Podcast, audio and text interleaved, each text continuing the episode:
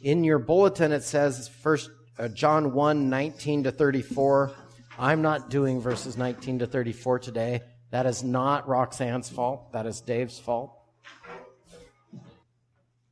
Some of you know I spent most of the last two years driving out to Orient to mentor a young man wanted to be an artist, um, and and talking to him about stuff. And one of the days I took a quote out there, and the quote was this: "Foolish consistency is the hobgoblin of little minds." Have you ever heard that before? Some of you have, some of you haven't. Anyway, um, as an artist, this we, we spent 20 minutes talking about what that meant and breaking it down and all that stuff. And then I applied it to being an artist and designing brochures. So when you pick up a brochure or any printed thing, it has to agree about 90% with the culture you're in, or you won't be able to read it. Let me explain why I picked that number 90%.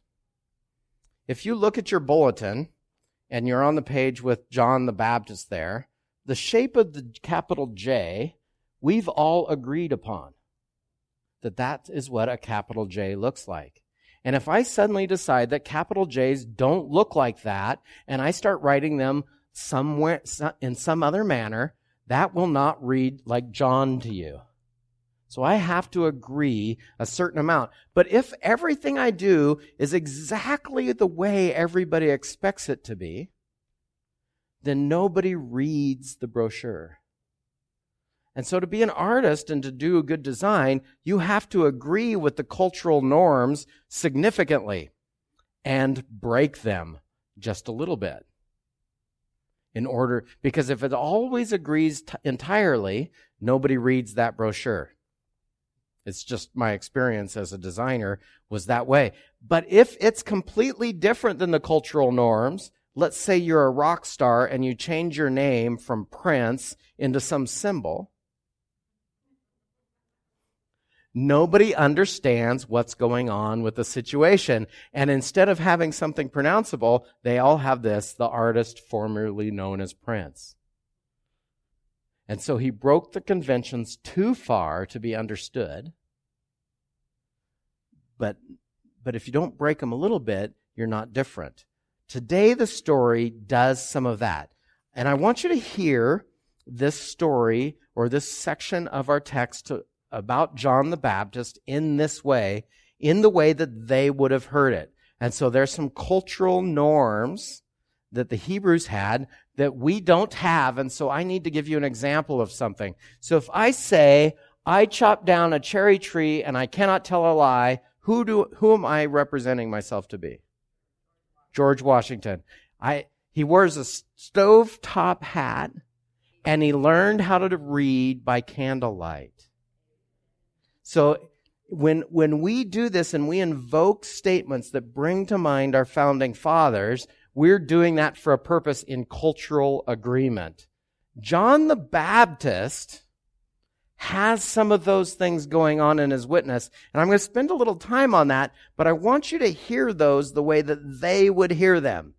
Every gospel account, all four gospels start with John the Baptist. Why did they start with John the Baptist? Do you know? We're going to talk about that. That's why we're here. Bible trivia with Pastor Dave Day. Actually, somebody asked me and said that would be really fun, but it probably shouldn't be you picking the trivia, Dave, because I'm a nut for the Bible and all my little obscure things don't always work for everybody. But, but here we're going to have echoes, echoes of the Bible in, in, in the stories of John the Baptist. And I want to tell you that within this, so right at the beginning, one of the gospels says John the Baptist's parents were old and they didn't have a baby and they really wanted a baby. And then he went in to offer sacrifices as the priest and had an encounter with God and came back out and they had a special baby. Does that sound at all familiar to any of your Old Testament storylines? Any of them? Abraham comes to mind. What about Samuel's mother Hannah? whose husband offered sacrifices and then she had one that she dedicated to the Lord. Anybody else?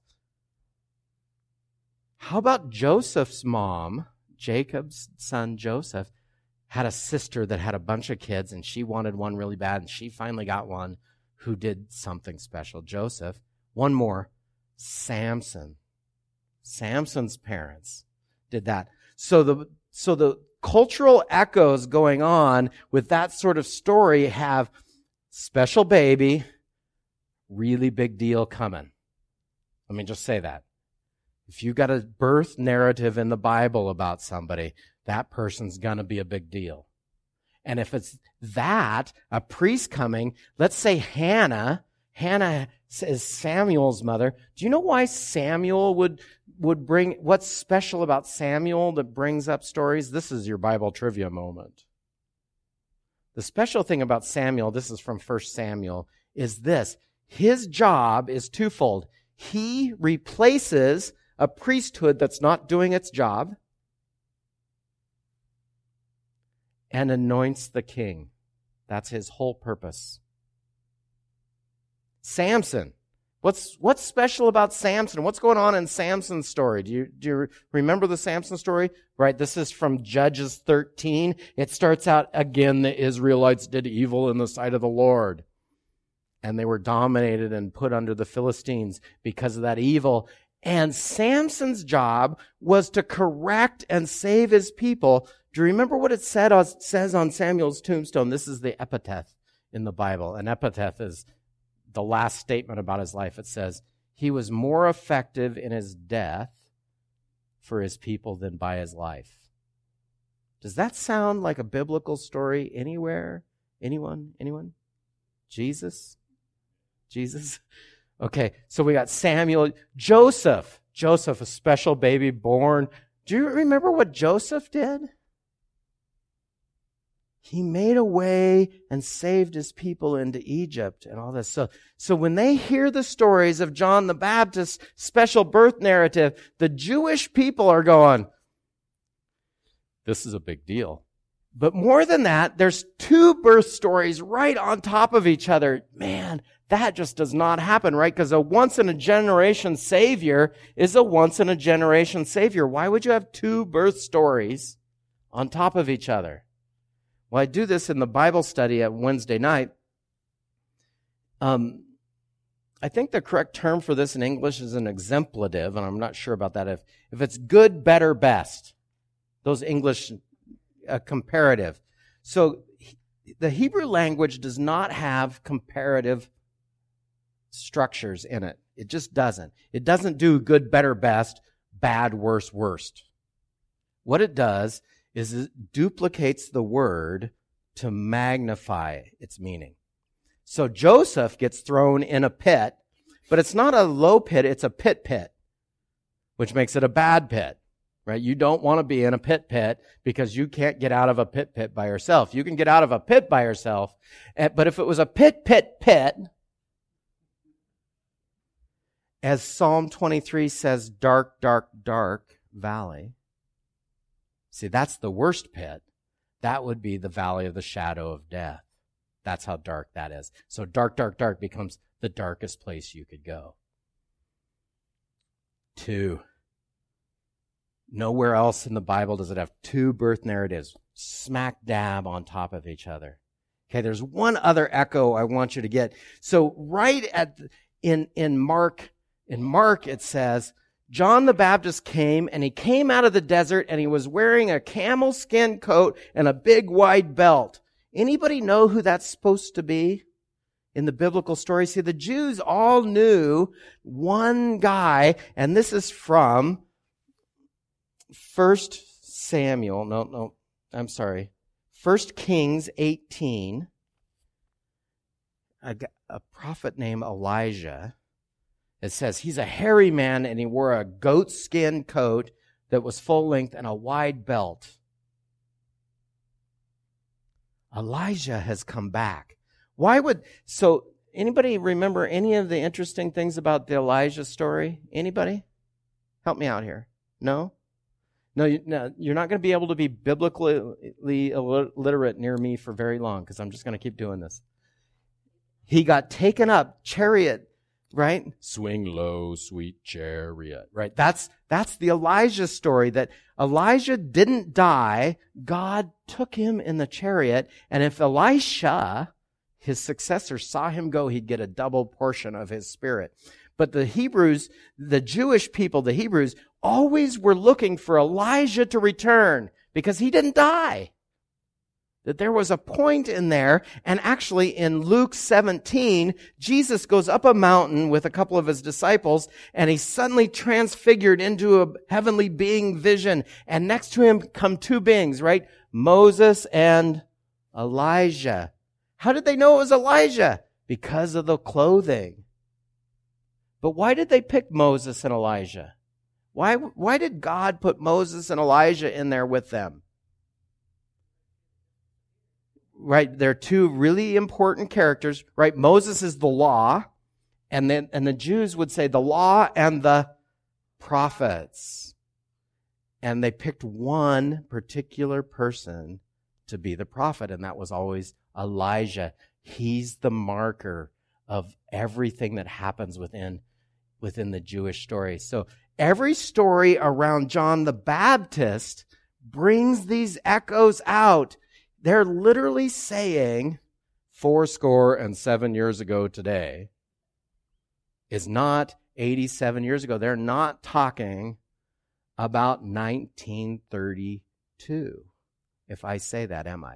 If I say four score and seven years ago today, I'm not talking about 1932. I'm talking about what? The Gettysburg Address, and 87 years before that was the Revolutionary War, our founding fathers. That's why Abraham Lincoln says that. Four score and seven years ago today, our republic, blah, blah, blah. He's calling us back. Everything about John the Baptist aims for this point. Can you bring a slide up as I, and I'll read the text for today.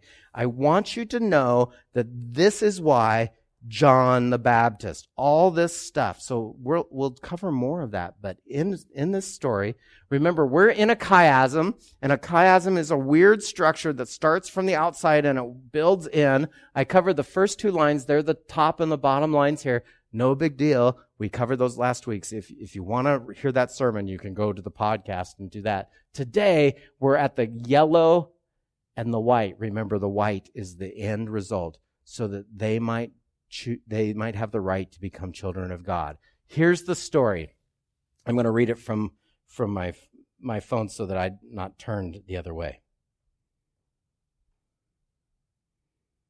God sent a man, John the Baptist, to tell about the light so that everyone might believe because of his testimony. John himself was not the light. He was simply a witness to tell about the light.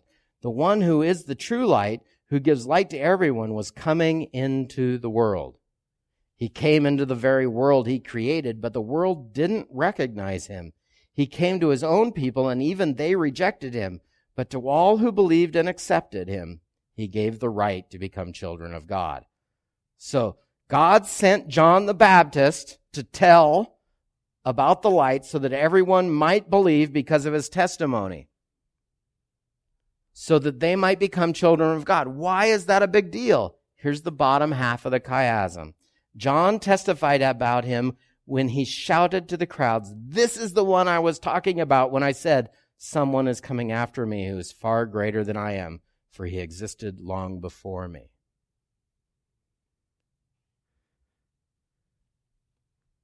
John was sent and actually shaped and the whole storyline and the understanding of the cultural culture he was in was all about one thing his believability his ability to witness that way. He fit the culture perfectly to announce right? And just like samuel to anoint the king to point him out all those things all those echoes are there. So when the hebrews heard there's a man wearing goat hair coat out there and he's baptizing people, the Jews go, the prophets are back. They've been gone for 300 years. There's a prophet. Let's go see him. And everything in their culture said that. So that when he said, when he's standing there baptizing people and Jesus walks up and he goes, behold, the Lamb of God, like that, that's his job. That's his job. And the culture has set him up for success. But he's enough different from the culture, right? Because he's had a birth narrative. He's wearing, not everybody, goat skin coats are not the rage.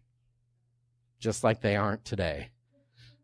They are not the rage. He, he met the cultural ex- expectations but he challenged them just enough that people had to come out. If he's exactly like the culture, if you're exactly like the culture, nobody notices you.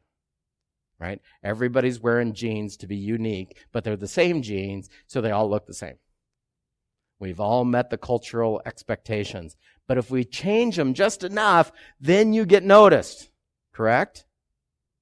John the Baptist is doing that. He's enough of the storyline in order to do that. There's a reason why I'm going here for you.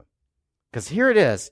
Put yourself in your own family, in your own workplace, in your own city of Colville or Kettle or Addy or wherever you happen to be, Stevens County.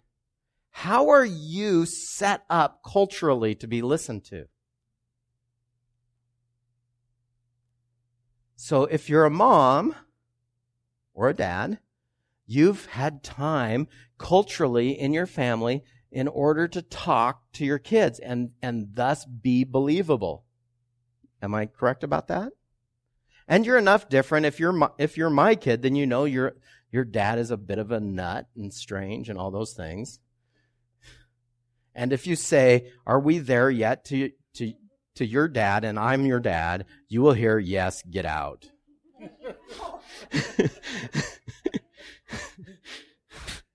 or something like that. or, or we're obviously there because the car is still moving. it's obvious, right? So the cultural expectations, but if you're in your house, let's say you're an accountant and you're doing accounting, you are set up to speak into that world specifically because you have some cultural training and they trust you. How do you fit? What are your special skills? Are you set up like this? This is it. This is the message, the way it works for us as messengers to do the introduction. Here's the whole problem. He came into the world, but they didn't recognize him. So if I come into church and nobody recognizes me and nobody says something, or I come into a workplace and nobody does anything and I leave and I go, nobody said anything to me. Now it could be that you didn't want that and you stayed off in your corner, or nobody made the introduction. So if I bring you in and I need, let's say, Bill, I, I, you and I go someplace and I want you to meet somebody, I don't just wait for you to make that introduction, do I? I take you up and I said, Have you met Bill? Bill? Bill, Bill, Bill, Bill, right? You make the introduction. That's the job of the witness. Here it is. God sent a man, John the Baptist, to tell about the light so that everyone might believe because of his testimony. Now here's, here's the, the reset button on how important you are just for a second here, okay? John was not the light he was simply there to witness about the light. Did you, did you, did you catch that, that reset? You're not the savior of the earth. You're just there to talk about the savior of the earth. That job description has not been offered. They're not holding interviews, all those things. The, the throne of the universe has the savior on it, and they're not looking for a replacement. You're not qualified, even if you did it. You should be quite happy that Jesus is doing the job because he's going to do it really well. And I like, you know, every so often I think I might have a, a throne in my heart, which I make up in my head so I can feel important. Because there is a throne in the universe and it's not available to me, so I want my own. But every time I do that, I start to feel important about it. I have to remember that I'm not actually the Savior of the world, that I need a Savior, and even if I know Him, I still need Him. I am not the light. I am simply here to talk about the light, to make the introduction. Why is that a big deal? Because Jesus came to his own and they didn't recognize him, and so they needed the introduction. You are shaped just like that. God has put so much time into the shaping to put you near people that you could be trustworthy with. And he shaped you to speak into the culture, but your job description is exactly like John's. Okay? Be yourself, which has some cultural agreement, right? You're appropriate. They, God didn't send me back to first century Jerusalem wearing my clothes today. That wouldn't have meant anything to them. They go, what's, what's that about? That's what they would have said. I don't get it. The artist formerly known as Prince. And so he was shaped. We're shaped like that, but we're not to be identical to the culture because we've, we're different. If God has spoken into your life, you are different. You've, you've met him and it made a difference to you. And so you have some cultural stuff in you that you live here in Stevens County or in northeastern Washington and and you live here and you understand some things about it. You know the people on your block and they know you. Let me just give you some example about this. How many of you know that I'm kind of handy around a wood shop? Okay? And that's not really a big deal until you see the way I do it and care for the house that I live in that, that's yours or the church that we live in. Do you, do you see me caring for those things? Do you see what the skill set is? Is, is, now, now sometimes it's different about that. So yesterday, well, well, Linda and Roxanne and Bev and, and Karen were at the meeting. I was mowing the lawn and I'm a, I'm a weirdo. Okay. I mow the lawn in circles, not straight lines because it's cooler looking and it takes the same amount of time. Is that, it's cool.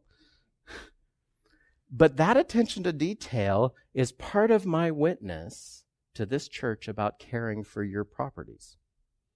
Now, when we have a problem with a property and I come to you and I say, I need something done, that witness, just like John the Baptist, just all those echoes of how God has shaped me, plays into how believable I am about it. And I see, I see Joanne shaking her head. I'm believable when I care about the parsonage, aren't I? Yes, I am. Okay. Praise God for that. Joanne's in charge of the parsonage. So here, here we go. Just the right amount of cultural consistency and just the right amount of different. I can't be the same as everybody, mainly because I, it's not possible for me to do that, but I'm not trying either. I'm trying to just be me. My job is exactly like John the Baptist. Your job is exactly like John the Baptist's.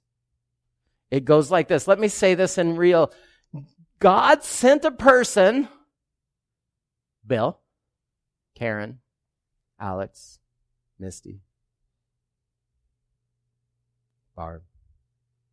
God sent a person to tell about the light so that everyone might believe because of their testimony.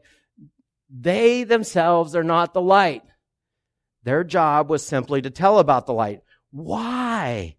So that somebody else could become a child of God. And the way that works is this John, Bob, Karen, Misty testified about the light when they shouted to the crowds, This is the one I was talking about. When I said, Someone is greater than me, because they preceded me. How fancy do the words have to be? I got a guy. Have you met my guy? Wow, I got Jesus. Have you met this Jesus guy? I like him. Would you like to meet him? Have you seen something in me that, that's interesting? Right? That's the job. The mission is still the same for those that witness about who Jesus is. And John the Baptist's job, well, he had a tough job, but look, he was culturally appropriate in some ways, but strange enough, just enough different that they noticed him. And they came out to hear, but he agreed and understood his culture that he was in. You are just like that. And you know more about your culture than you think you do. You have made all sort of agreements and assumptions about the culture just like I do. And the only reason I'm telling you about it is because I think about those weirdnesses all the time.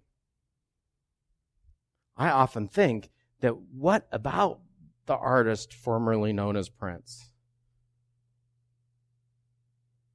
Was he doing it to make that message? Possibly. But he became incomprehensible to the people around him. Didn't change him as a person. It just meant, oh, he's a nut. Just like me, half bubble off level. Maybe that's you, slightly out of plumb with the culture, just the way God meant it. Just the way God built you that you might be his person, that you could be heard and listened to and believed, but that you wouldn't try to be God either. That you just point to him. Will you pray with me? Lord Jesus, I thank you for today. I thank you for your witness in John. I thank you for the way you've taken time to build me. I thank you, Lord, for each and every person here and how you've plunked them specifically in one spot that they might be a witness to how your salvation works in their life. That they would not think that they were Lord, but that they would know you and make the introduction. We love you, Lord. Amen.